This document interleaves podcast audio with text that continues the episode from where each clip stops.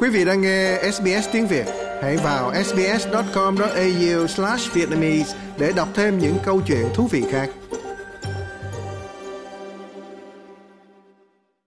Đối với nạn nhân, những người sống sót sau bạo hành tình dục do quen biết với ai đó qua các trang mạng hẹn hò, việc báo cáo mình bị lạm dụng hay bạo lực tình dục chưa bao giờ khó khăn hơn thế.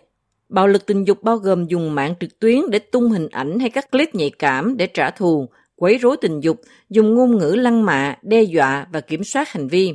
Một trong những nạn nhân của chuyện này là Sarah Williams cho biết các ứng dụng hẹn hò sẽ tự động xóa các cuộc trò chuyện trước đây với một người nếu người đó quyết định chặn bạn.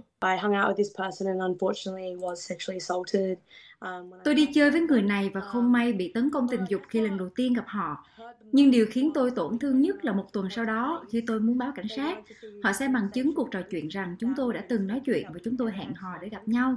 Và thật không may khi chúng tôi lại vào Bumble để tìm cuộc trò chuyện này thì nó đã bị xóa. Một cuộc họp bàn tròn quốc gia đã được tổ chức giữa các công ty ứng dụng hẹn hò, quan chức chính phủ và cảnh sát để giải quyết các biện pháp bảo vệ trực tuyến vốn khá hạn chế hiện nay và để ngăn ngừa bạo lực tình dục.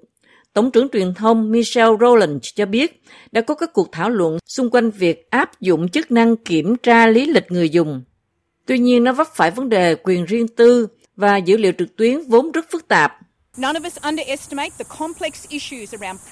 Không ai trong chúng tôi đánh giá thấp các vấn đề phức tạp xung quanh quyền riêng tư, sự an toàn của người sử dụng và việc thu thập, quản lý dữ liệu có liên quan. Một số trong đó đã được nêu ra ngày hôm nay bởi những người đại diện cho nạn nhân bạo hành tình dục và các chuyên gia tội phạm học.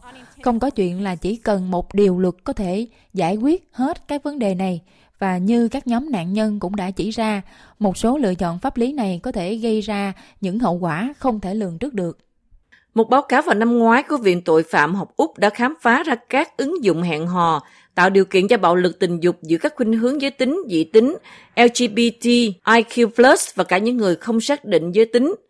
Báo cáo cho thấy rằng 75% số người được hỏi đã phải chịu một số hình thức bạo lực tình dục trong 5 năm qua. Tổng trưởng Dịch vụ Xã hội Amanda Risworth nói rằng không nên để nạn nhân sống sót phải chịu trách nhiệm đưa ra bằng chứng lạm dụng.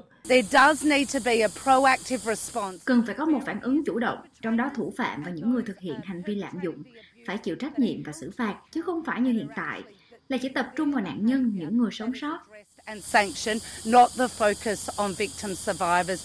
Ứng dụng hẹn hò khổng lồ Tinder đã ra mắt một tính năng an toàn mới trong tuần này, bao gồm các nguyên tắc an toàn mà người dùng phải đồng ý trước khi đăng ký dịch vụ của họ. Tính năng mới cũng cho phép mọi người chặn những người mà họ thấy rằng có chiều hướng chay lì, đe dọa hoặc lợi dụng hay lạm dụng. Tuy nhiên, Ủy viên an toàn điện tử Julie Inman Grant nói rằng các ứng dụng hẹn hò cần có trách nhiệm hơn trong việc giải quyết các hành vi xấu. Chúng ta có thể gây áp lực lên họ. Tôi hiện đang xem xét các quy tắc bắt buộc dành cho lĩnh vực này và áp dụng cho các trang web hẹn hò vào lúc này.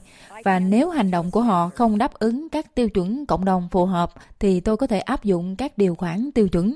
Đối với Sarah, thật quá dễ dàng để thủ phạm lạm dụng không bị trừng phạt. Um, I think it's absolutely like... Tôi nghĩ thật là khủng khiếp khi một thủ phạm tỏ ra có vẻ như là rất đứng đắn tử tế, nhưng họ làm cái gì đó với bạn, rồi sau đó họ có thể chặn hoặc xóa bạn và bạn phải chịu mọi thứ về mình. Ở Úc, cứ 10 ngày lại có một phụ nữ chết dưới tay người mà mình đang chung sống. Like, share, comment. Hãy đồng hành cùng SBS tiếng Việt trên Facebook.